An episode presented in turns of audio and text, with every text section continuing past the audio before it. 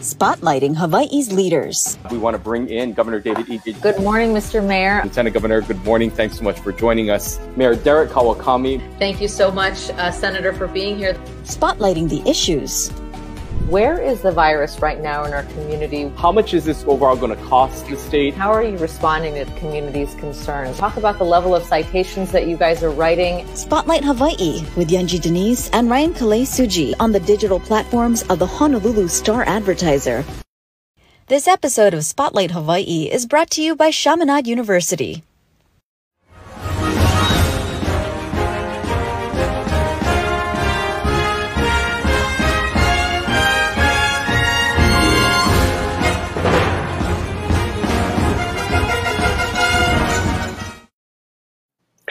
Well, aloha and good morning. Thanks so much for tuning in here on this Friday, this Black Friday for some of you tuning in. Uh, I'm Ryan Kalei Tsuji, joined by Yunji de Nies. And Yunji, this morning we're spotlighting things that are happening over at the Department of Health once again.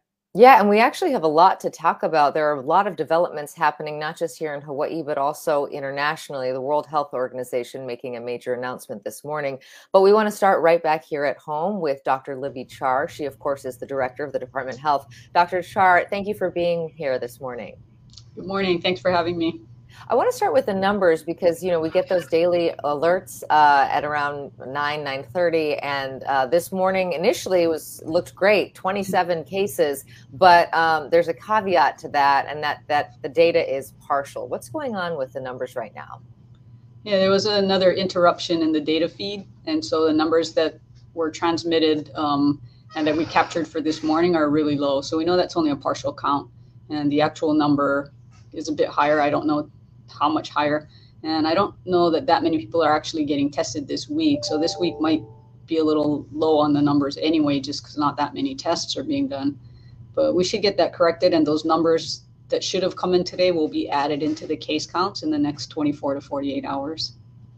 Uh, we're also seeing some uh, could be discrepancies or some changes that are happening with the vaccination counts and overall and what we're seeing. Uh, first, if you can give us where we're at as a state with the vaccination rate, if those uh, vaccinations and if they continue, and how those uh, numbers may be different moving forward. So, with regards to the vaccination data, um, different from the case counts, just the vaccination data, um, I think we're at about 72.5% of the population is fully vaccinated. Um, that leaves about 390,000 people who are not yet fully vaccinated and who are still susceptible. Um, we're seeing third doses listed, and we know that it's much higher than that.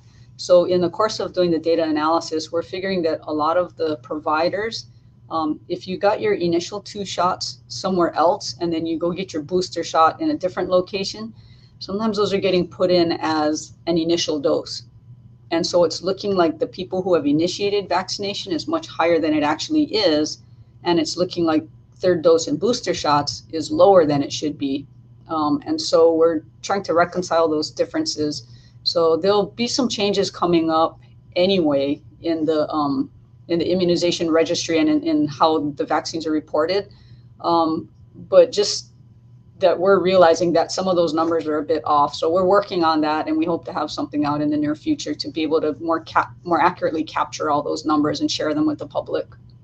I want to drill down a little bit in that unvaccinated population that you talked about. We know that a lot of those could be kids uh, who are just starting to have access to the vaccine. In our family, mm-hmm. um, my five year old got her shot last weekend. She did great, no issues. We were very happy and relieved uh, to have that, especially as we head into the holiday season and more exposure to different people. Um, what is the uptake in that uh, age group right now?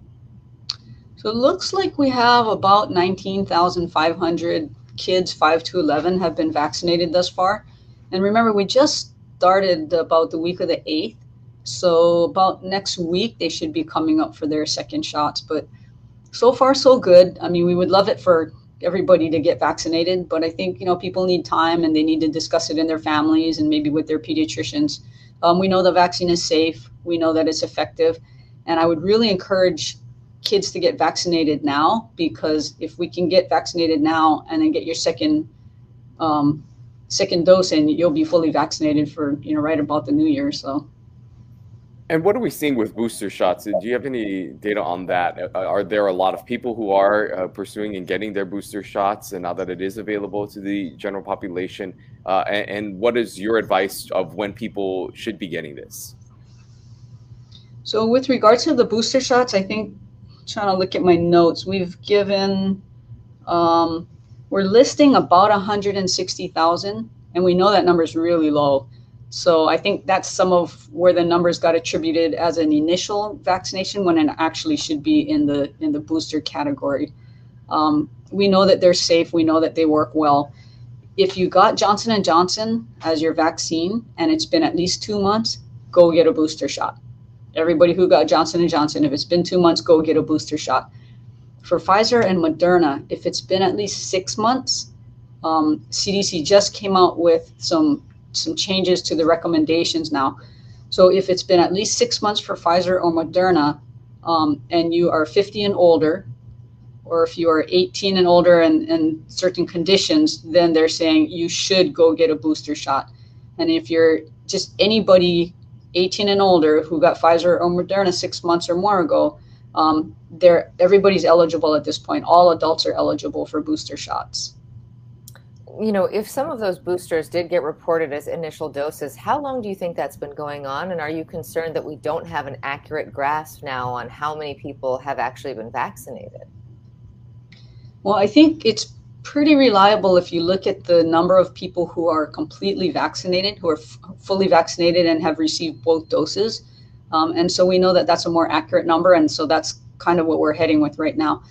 We're deconflicting the data right now for the the transition from those numbers um, that were captured in VAMS to those numbers that are more accurately um, captured in the immunization registry. And so I think that's why, particularly now, it makes sense that as we um, deconflict those numbers a lot better, to go with the more accurate numbers. So we will be making a transition to use the Hawaii Immunization Registry data in the not too distant future other news that is coming out, uh, of course, throughout the world, the World Health Organization announcing uh, uh, this new variant uh, from South Africa and deeming it as highly transmissible and a variant of concern. What have you heard, and what can you tell us about this new variant? Yeah, so we we don't know a lot about it right now. I think is the bottom line, but we're very much tuned to it and, and keeping our ears open. So I think about a week ago. Um, we started hearing news that there's a new variant, and just about an hour ago, the World Health gave it a new designation. So you, have you've heard of the Delta variant, so they're calling this one the Omicron uh, variant, and it is a variant of concern. Uh, World Health was meeting this morning, and we're looking into it. And the, the thought, and again, we don't know a lot about it yet. The thought is that it's more transmissible than the original um, COVID variant, and also that it it could have um, mechanisms, mutations that allow it to kind of be more um, vaccine, less vaccine susceptible. And so those are obviously very concerning uh, characteristics of it. So we, we don't know a lot about it yet, but we're we are keeping our ears open. And the good thing is that the state lab is is actively tracking. So so far we haven't seen any of those variants here in Hawaii yet, and we are actively tracking. I want to bring in this question from Joy. She says, How does the state plan to respond to the potential threat of Om- Omicron? Uh, let's please not have a repeat of what happened with Delta. Restrictions should not be lifted at this point. Safe travels needs to be beefed up. Uh, there was a feeling by some in the community that we were a little flat footed when it came to Delta. It just came in so fast and so hard. Um, with this variant, it, if it does come to Hawaii, it does seem to be coming right when we are starting to really open up in a significant way. Are you concerned about the, you know, the the, the clash of those two forces?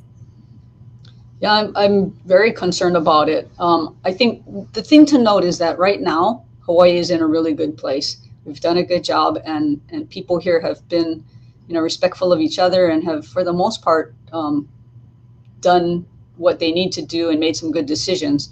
So we're in a good place right now. We saw with Delta variant how quickly that can change, and especially when things are very transmissible. Again, we don't know that much about this this Omicron variant yet, um, but it really reminds us that we need to make smart choices. Everything that we've done up to this point for any of the variants or even the original COVID virus still holds true. So no matter if it's a variant or not, it's still going to be more easily transmitted if we're indoors, if there's a lot of people there, if we're clustered together, if we're not wearing masks, and if people are not vaccinated. And so it's just a degree to which there's ease of transmission, you know, based on what if the variant has other mutations or, or properties or characteristics that allow it to be more easily transmitted. But those same things still hold.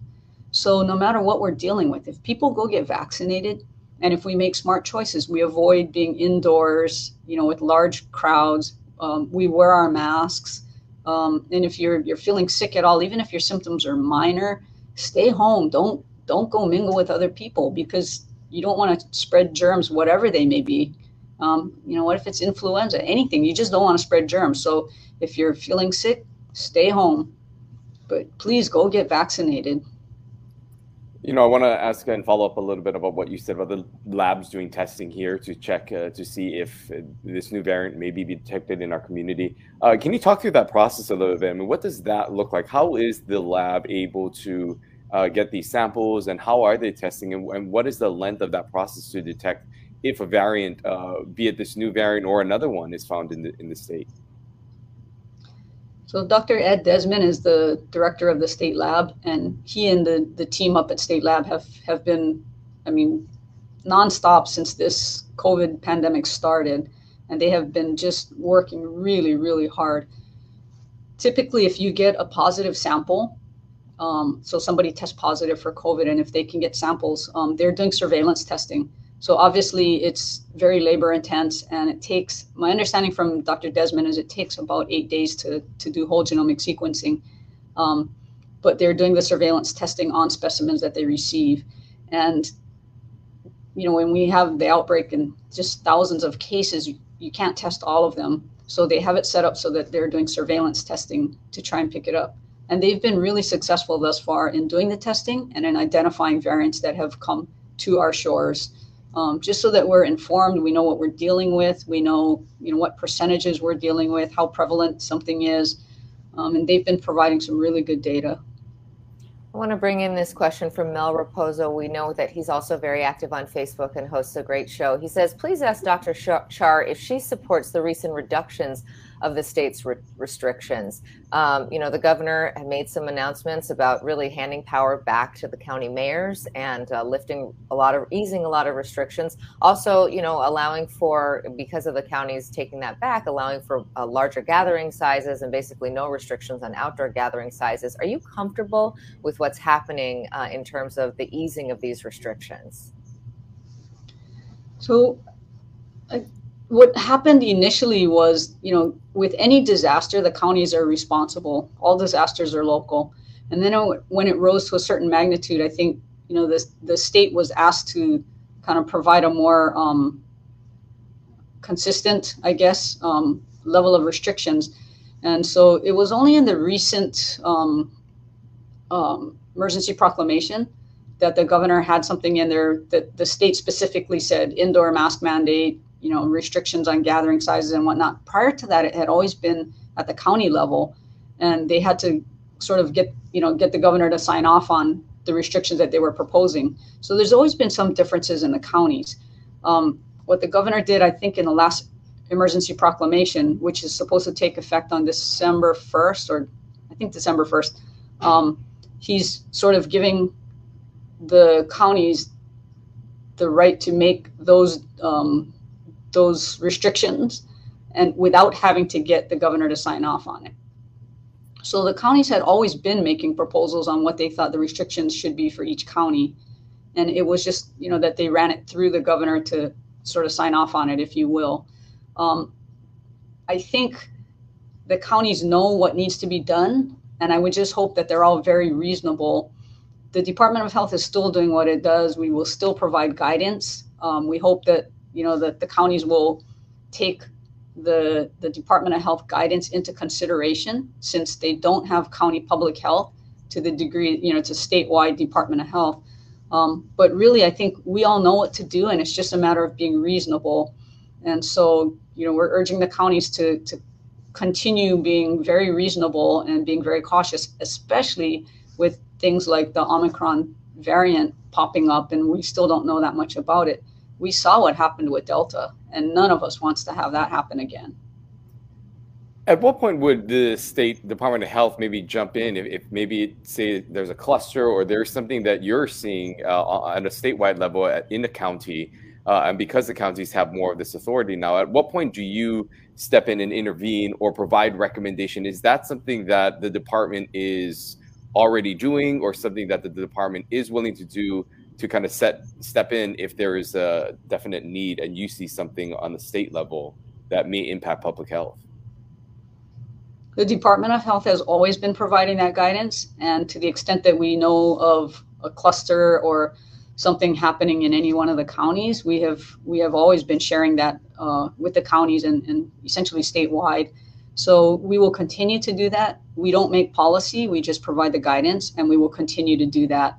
Um, sometimes we make a little stronger recommendations than than other, but it, it's you know it's always been the counties that had been drafting their rules um, and then just sort of running it through the governor's office. So I think, you know, I think we should be okay. We'll continue to make recommendations. We'll continue to track the data. We'll continue to share it with the counties and, and with the policymakers so that they can make the best decisions that they can. I want to ask you, I've asked you this in the past, and I like to sort of get a pulse on this from you. Just in your own life, um, are you going to restaurants? What do you feel is safe? Because it does feel like every time I talk to you, uh, or that we talk to you, that, that there is this sort of uh, guessing game that a lot of us are having to play. Like, well, I'm vaccinated. Now, one of the two of my kids are vaccinated. Can we go out to eat? It feels like, um, you know, I don't know, a GMAT question or something. Um, where where where are you in your own life? How are you making these decisions? And and are you, for instance, going out to restaurants? So I think it's it's just a matter of, of risk and, and mitigating risk, right? And we I don't think we should live in fear, and we can't mitigate all risks. So it's really trying to get that balance. Um, I I do takeout. I still am not really eating at restaurants. I've been to a, a few, um, but a lot of it is that I'm just I'm just not home. I'm just not eating anyway. So it's not really fair to kind of compare with other people because I, I don't have the opportunity to go out and eat in restaurants even if I wanted to. But I think at this point, I'm still not, I still don't think it's a good idea to be indoors with a whole bunch of people that I don't know. So it depends on the restaurant and how they're set up and what kind of mitigation measures they have in place to keep their guests um, and their staff safe. And I think some restaurants are doing a great job of it. Um, it just depends on on the restaurant. Dr. Char is just too busy to uh, get time to even go out to eat, so takeout is the way to go, uh, and for so many as well. You know, as we continue to talk about this potential new variant and the uh, need for just overall data and making sure that uh, the Department of Health has access to that, that they have the information that is needed. Uh, you know, with the re- resources that you have at the Department of Health uh, and the amount of requests that are coming in uh, for your department, do you feel that you are adequately staffed or funded? Uh, or going into this next legislative session, is that something that you feel will be needed to take on all of these duties and you know all these added measurable measurables that the Department of Health is now responsible for?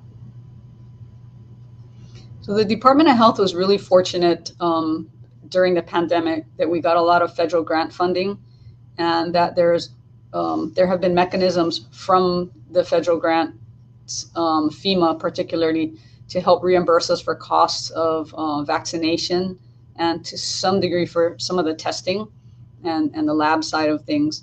Um, I think if we look back to about 2009, when there were severe budget cuts, when public health is going well, it's kind of invisible. Like you don't really think about clean water, clean air, your environment, um, you know, community-based outreach and things like that. And so I think it was easy to make budget cuts there. And we're we still haven't recovered from that in terms of having public health in the communities and and embedded and working with the community on daily basis. So those relationships weren't there when COVID first hit. And I think that's something we've really, really tried hard to do to rekindle some of that and to do a lot of outreach. But it's a process and it's a relationship. So I would hope that going forward, you know, someday we will we will be done with a pandemic. Uh, not yet, but someday. And I think it would be good from a legislative standpoint to have funding for a mechanism to to rebuild some of that structure, if you will, to have community-based um, embedded public health, so that when something happens, the relationships are there, and and the department is already a trusted part of everybody's community rather than at that point then trying to reach out and, and go in and provide guidance. You know, we keep hearing from leaders that we have to learn to live with COVID, that the pandemic is now endemic. I, I wonder what your thoughts are on that. Do you think that's true? Um, have we reached herd immunity? And do you, th- what does living with COVID lo- actually look like? Well, I think so. Question number one is this pandemic over? And I would argue Absolutely not. Um, we would like it to be over, but we can't make it be over. The virus will tell us when the pandemic is over. Uh, look at look at the advent of you know right now we're hearing about this Omicron variant, and it could flare up all over. Um, look around the world. You know, COVID is just going nuts in Europe, all across Europe. There are over 20 states in the U.S. that are seeing uptrends in their uh, in their COVID case counts. And I think there are a few states that have seen the highest number of COVID cases than they have at any time during the pandemic. So we are absolutely not out of this pandemic yet. At some point, we will reach endemic phase where COVID is just amongst us and we have to learn to deal with it. So what does that mean? I think I think it's going to be you know that same thing that we know what keeps us safe and it's just sort of what's going on in the environment as to uh, what kind of mitigation measures we need to employ. And so if if covid is still you know really going strong in our community then we're going to employ more of those measures. So smaller gathering sizes wearing our masks indoors you know keeping our distance planning for the birthday party for your kids outdoors instead of indoors things like that. And then as more and more people get vaccinated um, and 70% is not enough based on how transmissible these these variants have become. But as more and more people become vaccinated and as the levels come down and it's much safer, then I think we can see, you know, maybe you don't maybe you have a little bit larger gatherings than you than you do when when COVID's really raging. And maybe you can do more things indoors than you than you can when COVID's really raging. So I think we have all the tools and it's just about us balancing that and, and employing those mitigation measures uh, based on what's going on in our environment. I wanted to ask, you know, as we see advancements with different technology related to COVID 19, uh, including things with tests and at home tests becoming more available, uh, and the, re- uh, the delivery time of some of those results also speeding up as well, do you think that there should be any adjustments in the testing protocol to close the window a little more from that maybe, say, a 48 uh, hour window to a 24, whether it be for regulations that are in place with Safe Access Oahu or potentially any implementations that may be added to Safe Travels. Uh, as testing becomes uh, more available and technology improves, do you see uh, any changes there? Yeah, I, I, think you're absolutely right that that the testing strategy will shift. Um, you know, so the the diagnostic tests from like that we first started with and PCR tests or and whatnot. Those are those are more medical tests to diagnose somebody that has symptoms, and I think we're shifting now to um, the, the use of at-home antigen tests, and that that's more of a public health tool because it protects you and it protects those around you. Um, and so I think it should be viewed more as a public health tool. And and as you note, I think if we have easy access to access to it, and that's got to include the cost of it, um, something that's affordable, then we should be testing more frequently. So perhaps if you you know you have people visiting, maybe maybe you test every day or or every other day. If you you know before you go to some to grandma's party, everybody gets tested before they get to go to grandma's party and walk in the door, just to keep each other safe. So I think we will see a shift towards that. The technology is there, and it's a matter of the price point coming down and the availability going up but I think we will see a shift to people having more access to home testing and that it makes sense that you test before you, you know, more frequently before you go to gatherings or outings or whatever.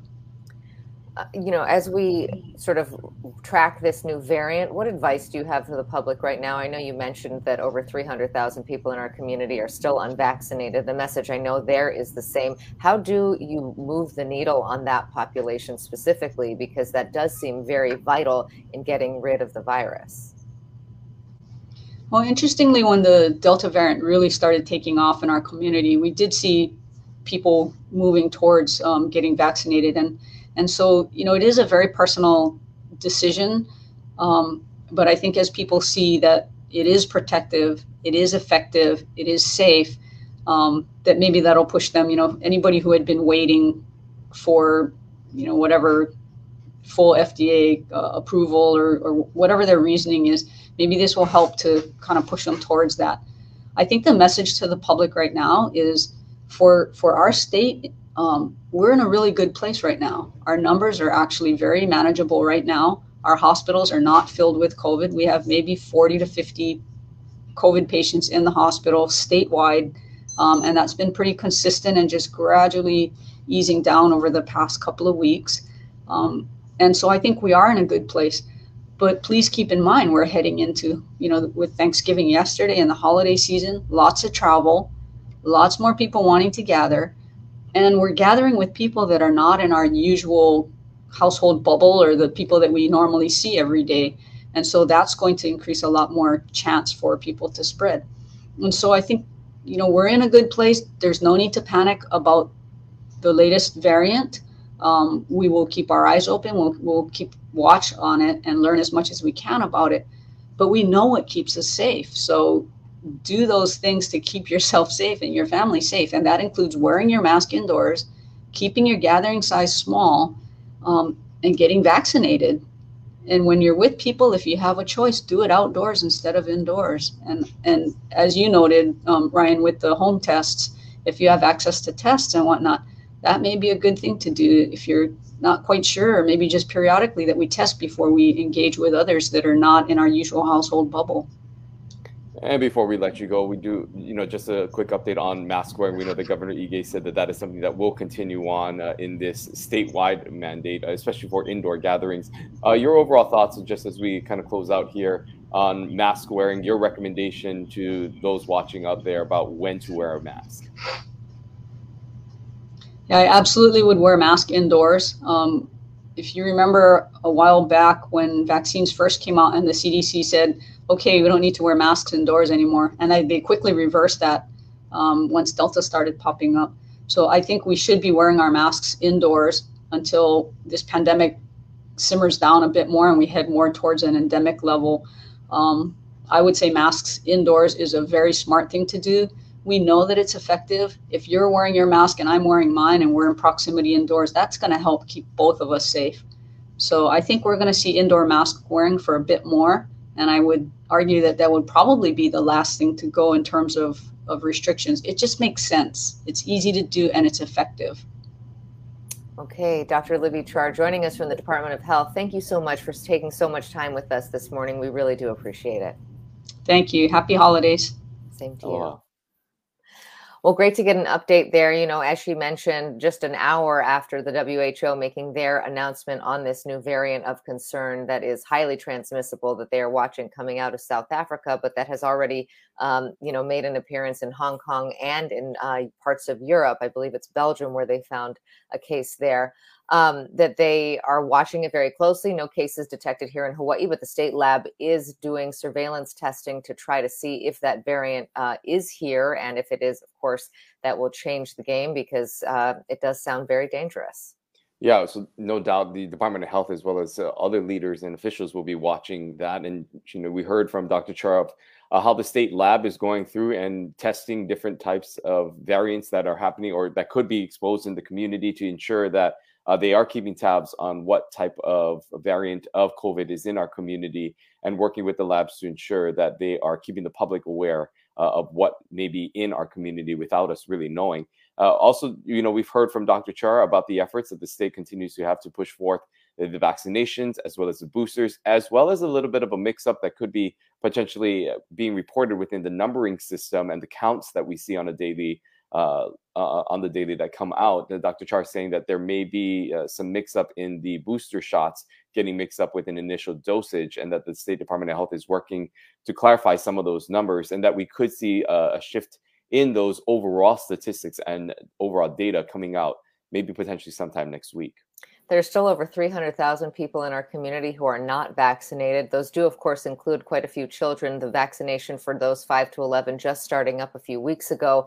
She did sound optimistic about, you know, kids getting their vaccines and encouraging families uh, to speak with their pediatricians, of course, and if it's advised to go ahead and do that because that can add another layer of protection as we head into the holiday season and do all these gatherings. In terms of the gatherings themselves, her advice really has not changed. You heard her there. I know she's a busy lady, but it doesn't sound like even if she wasn't, that she wouldn't necessarily be dining in. For her, it's takeout and really looking at the restaurants themselves and looking at any social situation and saying, can this be an outdoor gathering? And if so, let's do it that way. She's encouraging people to still wear their mask. You know, we've heard these messages now for almost two years. They have remained the same. Um, and that's because they work.